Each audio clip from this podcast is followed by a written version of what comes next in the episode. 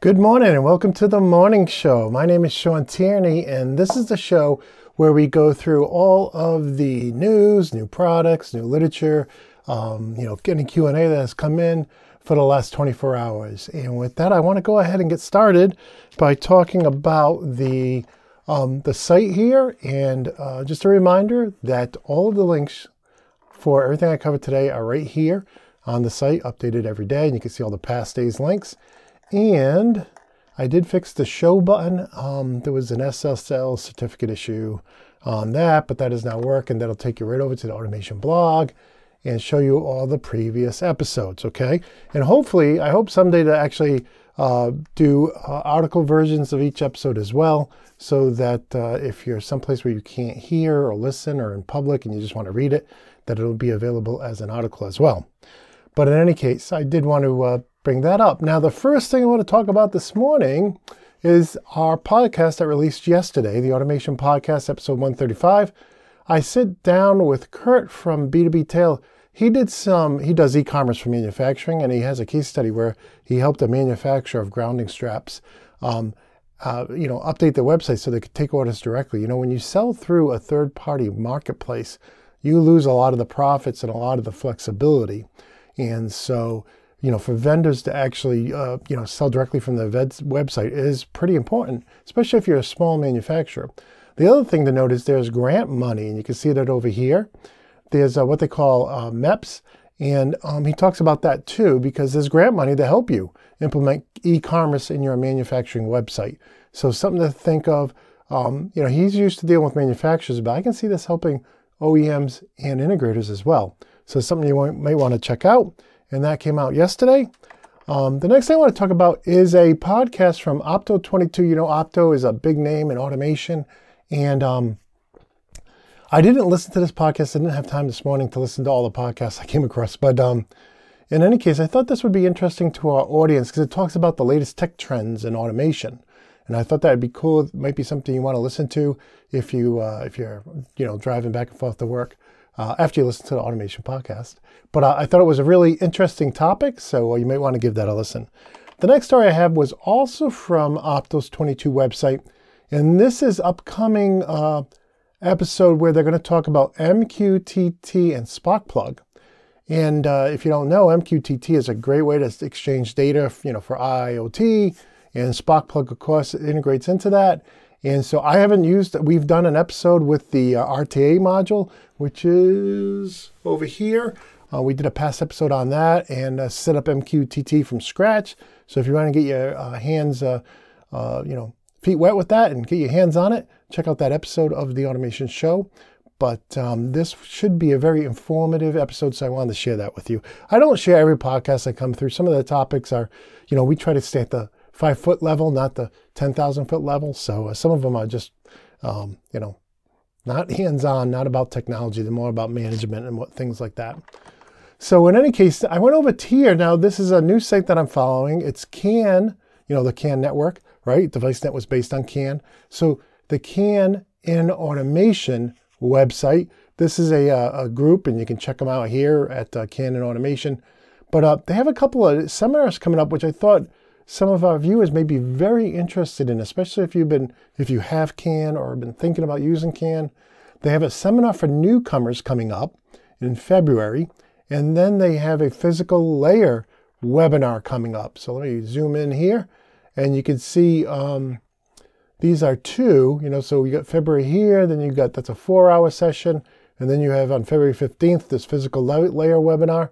So a couple of, uh, of uh, you know, some of these kind of go into the deep dive of the specifications, which I don't know a lot of you would be interested in, but uh, these definitely might be interested, especially if you're using CAN or looking at using CAN. So I wanted to share that with the audience. Let's see what's next. Oh, and this is our sponsor today. It's my S7, my Siemens S7 1200 1500 online course. I work with Siemens to put this together. They donated a bunch of hardware and software and uh, even uh, uh, sponsored the course in exchange for they get some uh, seats in the course that they could give out uh, uh, via their sales channel. And uh, it was just a great learning experience. It was a lot to learn. But the reason I have this up here is because right now it's $99, but the price will be going up. Um, this is the complete course, covers the 1200 and 1500, all the hardware and all the differences. And uh, in the future, I'll be splitting it in half. I'll have a 1200 course and a 1500 course. Um, uh, but this one's on sale right now for $99. It will be going up uh, because I'm actually working actively every day uh, this month to finish it off. You know, add the quizzes in there, add the completion certificate in there. There's over, I believe, over 10 hours of training. You know, I try to go through everything, especially if you're an Allen Bradley user or a user of a separate PLC, like some other PLC, like some of the other brands behind me. Um, I try to go through everything you need to know, and I really focus on hey, what does 61131 3 say, the standard? And then look at how Siemens implements that to kind of give us all a common ground, a common starting point saying, this is the standard and this is what Siemens does. And that's part of my new curriculum I'll be doing with my new Allen Bradley courses, PLC courses this year as well. Um, just to try, no matter what your background is, we can see the standard and then we can go from there and then see the implementation by the vendor. So uh, very excited about this, just $99, but uh, that's going to change. So if you need to learn Siemens, I can also do group enrollment if you have a group of people that work for you, engineers, technicians, electricians that need to learn Siemens. Um, when we enroll them, it's a lifetime enrollment. So they because I know they people have to come back and get refreshers. It's just part of life, right? So um, that's why we don't put an expiration on that. Plus, you can track their progress if you have a stipend to give them if they finish the course. I also, in this course, include several hours of my interviews with Siemens that I've pre- uh, previously published on uh, the Automation Podcast. I actually include those in this course. They're totally ad free and they're part of the course in the bonus section. So um, you know you can hear right from Siemens what uh, what's going on. So with that, let's move on to the next news story. And this was over at Grace. They have a blog that comes out every Wednesday, I believe, and they always have these cool cartoons. I wish I could develop cartoons like that. But in any case, um, this is really talking about IIoT and wireless condition monitoring. They have a wireless condition monitoring product, and they talk about why, why this is important, how this makes implementation easier and simpler. And uh, it's a really good article. I read the whole thing. I thought it was very well done. Um, and uh, you, so you may want to check that out. Um, even if you're not going to use their product, it's still a very uh, good article, a lot of uh, information in it. Next article is a product announcement. Uh, this is the latest uh, generation single axis motion controller from Galil. Now, this is um, they're very popular out there, especially in smaller applications. You know, if you're not doing 30 axes and you don't need like a, an L8 controller from Rockwell or a high-end S7-1500, these guys have been very popular. And, uh, you know, this is a new product. I love talking about new products. And um, I'm not a servo guy, but a lot of this stuff, like two daisy chainable Ethernet 100 base T ports, like what else would you want? I mean, that's what everybody wants, right? You want to be able to daisy chain from one to another on your Ethernet, and uh, it just seems like it has a lot of good features. If anybody's using Galil, I'd love to know what you think about them. Uh, please uh, send in your information. I'll show you how you can do that. Um, your thoughts and ideas and opinions. I'll show you how you can do that uh, later in the show. But I did want to share that. So, you know, this is the Electromate site. And uh, the next one, this is an article from the good folks over at uh, ISA, automation.com. They have a lot of articles every day, but a lot of them are not technical hands-on, talking about bits and bytes, so I typically don't read those. This one talks about, at first I was like, yeah, this is kind of like a marketing spiel up here, but really it's talking about um, condition monitoring and analytics. And I thought it was a very interesting article. It talks about a couple of case studies where you know things were going wrong in the plant and they wanted to know why. And so they started looking at that historical time series data and condition monitoring to try to figure out what the causes were and how they used analytics and trends to do that. And of course, they have uh, a particular product here showing um, this is uh, SEEQ. I don't know who they are, but um, they must have part of the sponsorship of this article. But you know, there are there are packages like this from uh, many vendors. So um, you know, I just thought the whole idea and the thought process behind uh, what they did in this article was very interesting. So I wanted to share it this morning. And then we have A3. So uh, I'm kind of new to this Association for Advancing Automation, but really interesting stuff up on their website. And um, this is a podcast slash article. It's an interview talking about the latest industrial automation trends in food processing. Now, anybody who knows anything about industrial automation knows that in food processing and in uh, baking and, and uh, material handling and packaging, automation is huge, right? And uh, so this goes through on the food processing side and talks about that. And I've been in so many uh, food processing plants. And uh, my favorite was going to a potato chip factory and eating the potato chips directly off the line. Delish. But, um, you know, food processing is very important, especially um, as our youth are more technically uh, knowledgeable and adapt. They, you know, there's less of them that want to do that type of manual labor that goes in the food processing, right? And so people are looking for, like when I was a, I was a teenager, I had a, a piece part job where I was putting a piece into a machine all day long, every day to get a hole drilled in it. And uh, worst job I ever had because it was boring. Boring. I mean, you can listen to music, podcasts, whatever, but and this was before there were a lot of podcasts, but um, back in the Stone Age.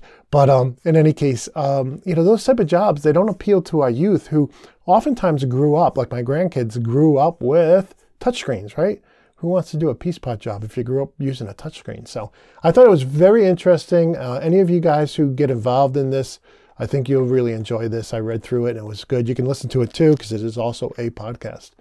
All right, so the next one here, well, that's it for the news. Let's go to the birthdays here. And uh, I want to wish Muhammad, Jonathan, Caleb, Robert, Enrique, Danny, Lewis, Angelo, Henry, Wesley, all happy birthdays. Um, if you want to get your birthday shown on the show, you just have to connect with me over at LinkedIn. I will put up on the screen my uh, LinkedIn uh, connection link, and uh, you'll see me up there. I also have one for Insights and Automation where I post all the news, Sometimes I cross post them, but most of the daily news and the featured article and whatnot will go up on the Insights and Automation company page. But in any case, love to connect with anybody. I like to say this to, I get a lot of connection requests outside of industrial automation. I always thank them for the requests, but I use this account, this Mr. Shawn Tierney account, solely for industrial automation. I only connect with industrial automation people and I don't connect, connect with recruiters. Um, just, just in respect to my, uh, to my, uh, my connections because um, when you have so many, it's like I don't want them going through all my connections and trying to, uh, you know, you know, spam them with recruiting. Not that they would, but uh, I have a lot of respect for recruiters out there. But um, purely either, you know, uh, engineers, electricians, technicians, or people working for the product vendors or OEMs or SIs. So um, please, if you're fit in one of those buckets, please connect with me. I'd love to connect with you. I, I, send a lot of messages to people on LinkedIn. I actually got two people coming on the podcast next week to do recordings uh, through LinkedIn. So uh, it's a great way to, talk to colleagues and meet people and share ideas. And you can send me feedback here. Um, I do ask people not to send me really long and detailed technical questions on here or, or the gotcha questions like, how do I program a PLC? Like you can't answer that in a quick one, one line response, you know? Well, I guess I could, but wouldn't be very helpful.